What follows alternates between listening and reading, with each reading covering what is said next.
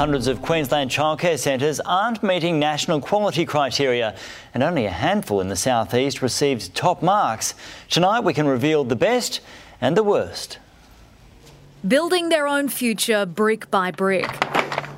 Young minds at the community run Ashgrove Memorial Kindergarten are under construction. This year before school is a really critical year to set children up. Lauren's daughter Eleanor is in good hands. It's all about getting to know the families and the children and forming that sense of connection and belonging so that we can provide the best outcome, learning outcomes for children. The centre and staff have been rewarded with top marks in an annual performance report, rated excellent, along with centres at Indooroopilly, Eagleby, Forest Lake, Everton Park, Bribie Island, and Buderim on the Sunshine Coast. We are constantly learning, constantly improving. Of the five available ratings, the majority of Queensland childcare centres are meeting or exceeding national quality standard. 302 are working towards, just one in Stanthorpe needs significant improvement. It might be something to do with, you know, um, an incident or an accident. For some families, the financial pressure is too much and children are missing out.